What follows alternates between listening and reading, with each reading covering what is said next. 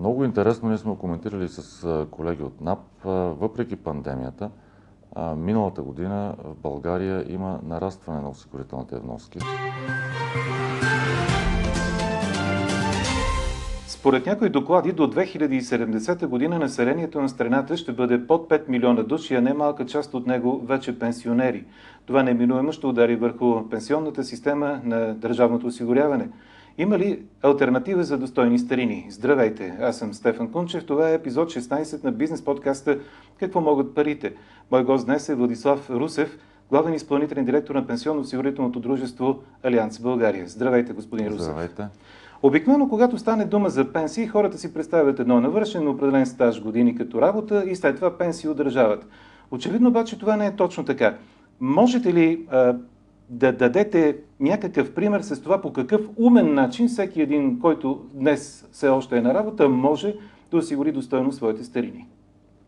Разбира се, пенсионното осигуряване отдавна не е така приоритет само на държавата защото процесите, които се случват в целия свят, а именно застаряването на населението, увеличаване на дела на възрастните хора, поставя всички държавни пенсионни системи пред сериозно предизвикателство и те отдавна не могат да покриват нуждите на хората след в пенсионна възраст. И затова от много години съществуват и допълнителните форми на пенсионно осигуряване. Какво представляват те най-общо?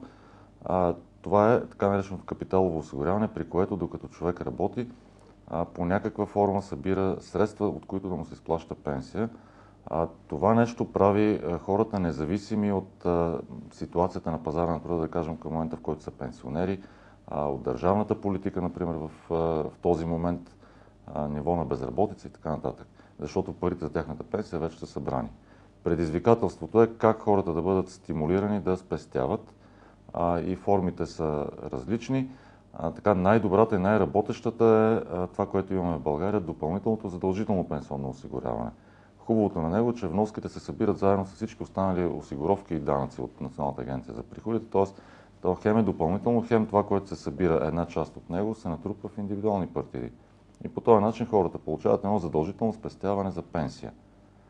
А, а който а, е най-умен и най-предвидлив, освен държавното обществено осигуряване, допълнително задължително, ще си прави и доброволно осигуряване, т.е. ще спестява самостоятелно, допълнително над това, което е задължително.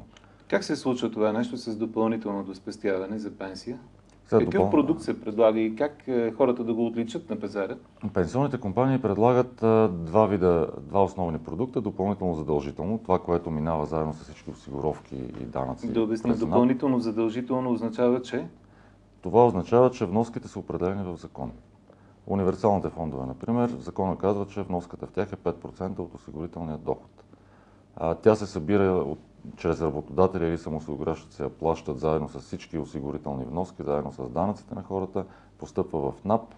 А, и това, което НАП прави е да разпредели вноската а, там, където всеки един е избрал да участва. Ако не е избрал къде да участва, какво се случва тогава? Така, ако не е избрал да участва, в 3-месечен срок от първата работа или първото осигуряване на човек, може да това може да се случи на 16 или 17 години, когато а, започне работа на граждански договор, да кажем. А, в 3-месечен срок той трябва да избере дружество. Ако не го направи, НАП го разпределя служебно на случайен принцип между а, всяко едно от девете лицензирани пенсионни дружества. Каквото и вашето. Каквото е нашето, да. А навсякъде ли при всички вноската представлява 5% от осигурителния Вноската доход? е еднаква при всички, да.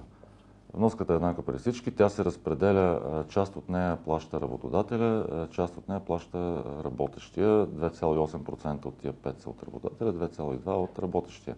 Изключение са държавните служители, служителите на МЕО, МВР, които са изцяло осигурени за сметка на държавата. Добре, а какво се случва, например, тогава, когато изтече срока, който е предвиден в закона за натрупан стаж и съответно пенсия? И ако допуснем, например, че към момента средната работна заплата в България нето е около 1000-1100 лева, то какво биха могли да очакват хората, след като се пенсионират от една такава осигуровка при вас? А, така целта е да тия фондове да осигурят около 20% заместващ доход. 15-20%. Заместващ доход означава процент от последното възнаграждение. Тоест, ако вземем примера с 1000 лева заплата, да. а, при пълен осигурителен стаж човек с, такава, с такова осигуряване, теоретично ако приемем, че през цялото време се осигурява, би следвало да получи 150-200 лева пенсия от, само от универсалния фонд. А, допълни, извън това, независимо от това, той ще получи пенсия от държавното обществено осигуряване. Процентът на заместващ доход, който в момента дава държавното обществено осигуряване е между 30 и 35%. Той не е висок, защото демографската ситуация в страната е сложна. А, всъщност държавното обществено осигуряване, НОИ, за да плати пенсии, трябва да събере а, средства необходими за пенсии от осигуровките на работещите. Именно, те, са, да. те са приблизително по равен брой в България заети и пенсионери. Тоест, ако а, средната пенсия е 400 лева, това означава, че всеки един работещ трябва да плати 400 лева осигуровки този месец. И понеже това е твърде много, в момента а, почти половината, даже малко над половината от бюджета на фонд пенсии е, е с, се плаща субсидия от държавата. Отново са данъчни приходи събрани от нас, от други преки и косвени данъци. Добре, а колко време през годините може да се получава тази пенсия, която е от вашия фонд? Пожизнено. Тя е пожизнена.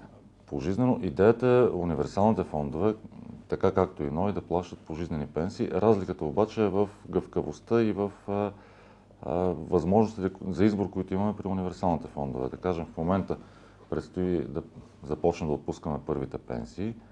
А, и... Те в какъв размер, между другото, ще бъдат? Сега, законът казва, че минималната пенсия от универсален фонд трябва да е не по-малко от 15% от минималната пенсия за страната, т.е. това прави 45 лева. А, за отпускането на пенсии започва горе-долу на средата на а, така, осигурителния цикъл на един човек, тъй като фондовете стартираха 2001 година. А, в момента стават 20 години а, за най- старите участници в фондовете. Тоест няма никой, който се И най-старите участници в фондовете, които са спестявали по този начин 24 години?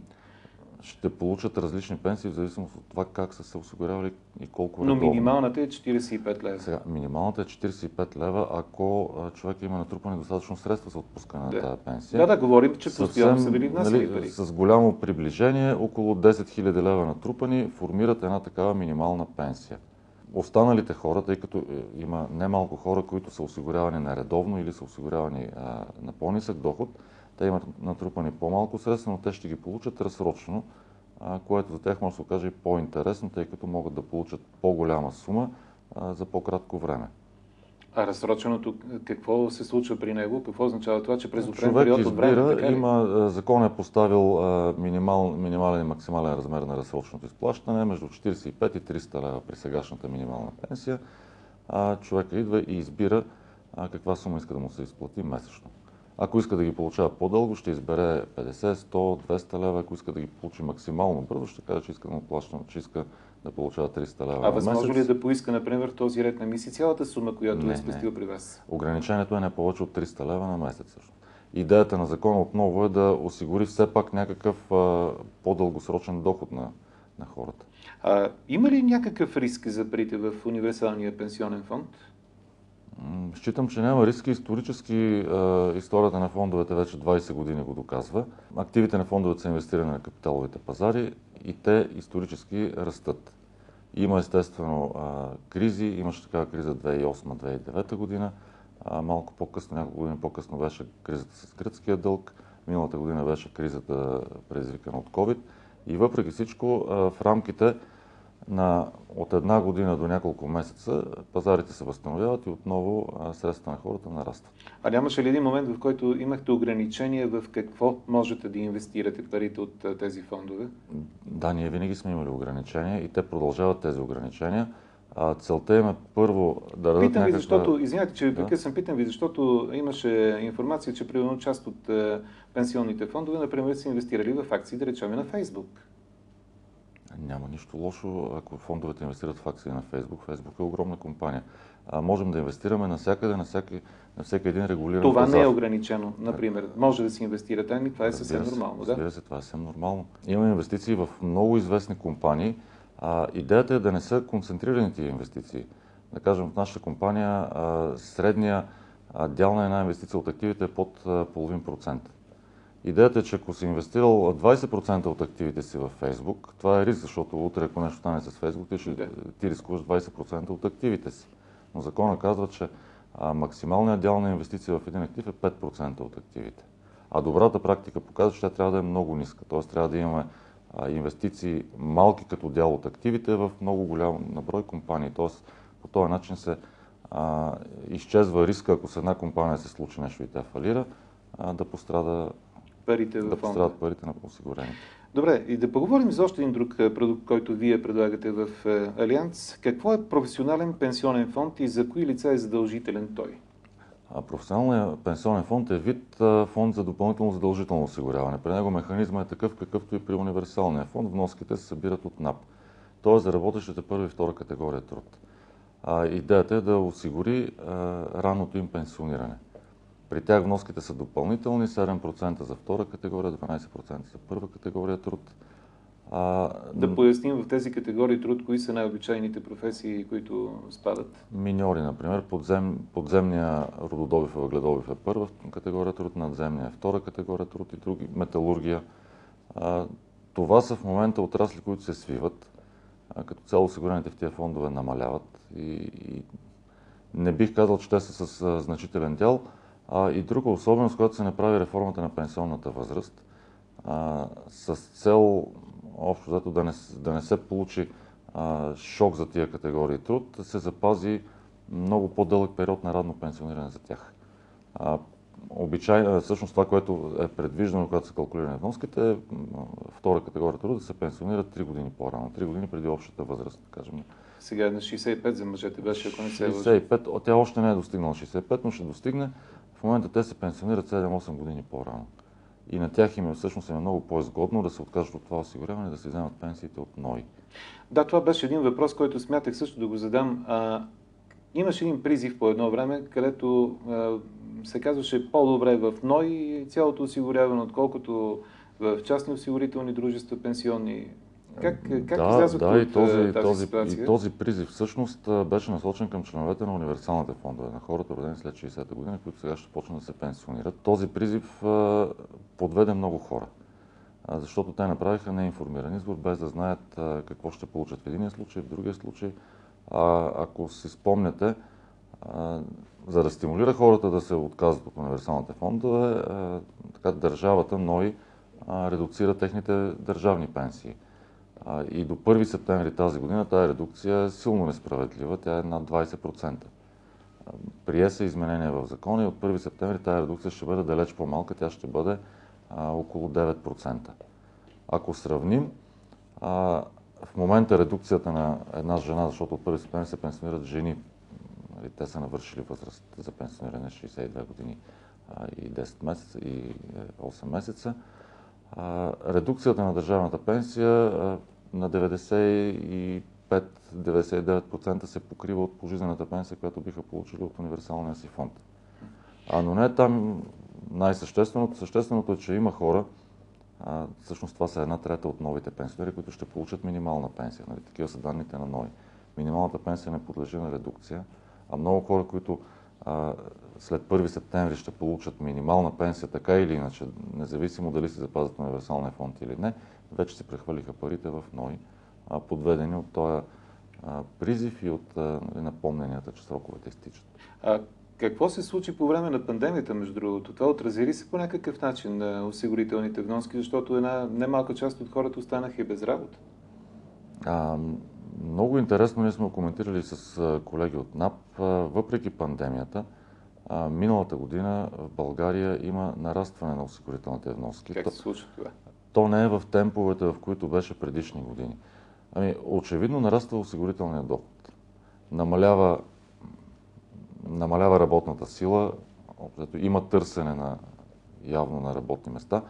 А, всъщност това друго обяснение, което а, имам за себе си е, че хората, които най-много пострадаха а, от локдауна и от всички ограничения, вероятно са били хора в сивия или полусивия сектор. А, те така или иначе не са били сериозно осигурявани.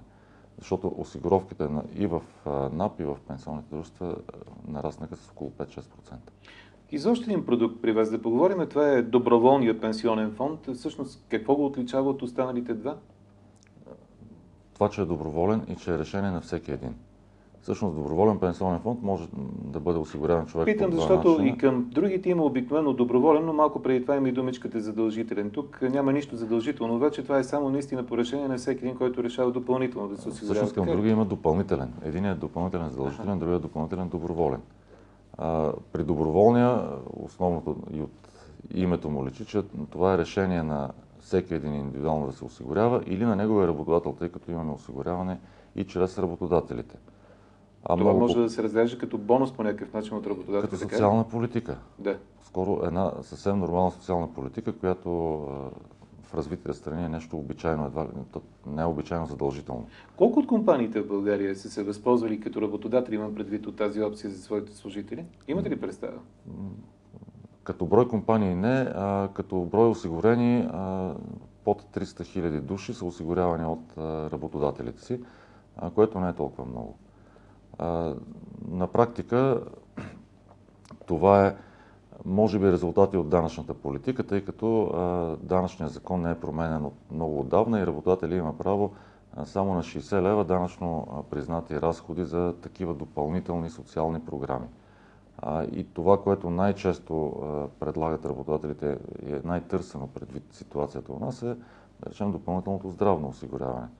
И те с това допълнително здравно осигуряване изконсумират Всичко това, което тази, могат по закон да тази да данъчна преференция, макар че много работодатели не се притесняват и да а, правят а, социални програми над данъчно признатите вноски и да плащат данък за, за своите социални програми, защото това е наистина важна придобивка. Любопитно, по време на пандемията точно тази част от е, работодателите увеличиха ли вноските, например, в такива доброволни пенсионни фондове за своите служители, като вид е, Не бих казал, че увеличиха, но не намалиха. Нямаме отказали се работодатели заради пандемията. Работодателите, които правят а, този вид социална политика, всъщност са такива, които са доста стабилни а и не мисля, че те пострадаха сериозно от А пандемията. какво се случва, например, ако човек напусне компания, в която има такова осигуряване, отиде в друга, където вече нямат с тези пари, по-нататък тяхната история каква е? А, много хубаво а, от гледна точка на работника е, че нашия закон пази правата, изключително силно пази правата на осигурения, а, докато в някои страни е разрешено работодателя да налага така наречения вестинг период, т.е. период а, на придобиване права върху вноските, които ти прави. И да кажем, ако те освободи след 5 години, да каже аз осигуровките ще си ги взема, в България това не е възможно. Всяка една вноска поступила в пенсионния фонд си остава собственост на а, лицето, за което е внесена. Тоест, ако един човек напусне или бъде освободен, а, осигуровките, които са му внасени, включително По, по този доброволните, доброволен дан. да, те се остават на него име в този пенсионен фонд. А кога могат да се ползват при Могат да се ползват 5 години преди пенсиониране, а междувременно той може да ги прехвърли в някое друго дружество, а, без да има право отново да ги ползва, но, но се остават на него име, никой не може да Или да започне той самия да си плаща тези вноски, така ли? Да, това е абсолютно независимо. Той може да реши да, се, да си плаща по всяко време във всяко едно дружество. А междувременно как се стигна до идеята две дружества, които са различни, да започват да предлагат един и същи продукт? Говоря случай за Райфайзенбанк и за Алианс България, предлагат пенсионно-осигурителните продукти на, на Алианс. Нормално ли е това в конкурентна среда или? Абсолютно нормално е, защото аз не, ние не разглеждаме нашите финансови институции като конкуренти, по-скоро като партньори, тъй като имаме общ интерес. Най-важният интерес е да нашите клиенти да са удовлетворени. От гледна точка на банките, а, това не е прецедент. Почти всички големи банки в България предлагат на своите клиенти продукти, на, които са свързани с пенсионното осигуряване, защото а, тяхната гледна точка е, че те трябва да предлагат пълния набор финансови услуги. Когато един клиент влезе в банката, той очаква да бъде консултиран за лизинг, за кредит, за депозит, за инвестиционен фонд и така нататък. И пенсионното осигуряване е един много важен елемент на, на финансовите продукти и на финансовата система. Тоест, това е гледна точка на банките. Нашата гледна точка е, че а, колкото повече точки на контакт имаме и, и на обслужване с нашите клиенти, било то брандирани с логото на Алианс или на Райфайзен или на друга банка, с която се партнираме, например ние се партнираме и с Unicredit, толкова по-добре. Нашите клиенти имат по-добро обслужване и по-широк достъп до, до услугите ни. Това означава ли, че вие партнирате не само с Райфайзен, а и други финансови институции? Да, ние си партнираме с Райфайзен, с Unicredit, с Allianz Bank. Това са големите финансови институции, с които се партнираме в момента. Възможно ли е човек, който вече е в е, един фонд, да го смени с друг и как е възможно да се случи това? Възможно е, а, трябва да е единственото условие да е изтекла една година от евентуално първоначално му избор или предишна смяна. И вече става доста лесно. До преди една година процедурата беше възможна единствено с нотариална заверка на едно химизирано заявление. От началото на миналата година вече това може да става електронно с квалифициран електронен подпис, който ние предоставяме на клиента. Всъщност той е безплатен за клиента, еднократен квалифициран електронен подпис. Процесът става на компютър, на таблет, на, на мобилно устройство, смартфон.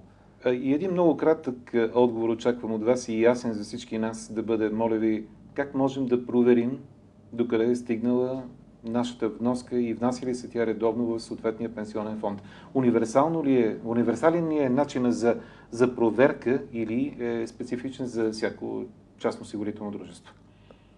Специфичен е, защото всяко едно дружество дава достъп на своите клиенти до тази услуга.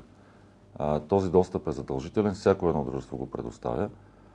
И така както и пука или пика, с който проверявате осигуровките си в НОИ или в НАП, изисква първоначално да ви идентифицират и да ви го предоставят, по същия начин човек трябва по някакъв начин да получи този достъп от нас, своя пик и своето, своето потребителско име, след което може да следи всичко. Благодаря ви за този разговор. Това беше всичко за днес. Какво могат парите? Ще говорим отново следващия четвъртък.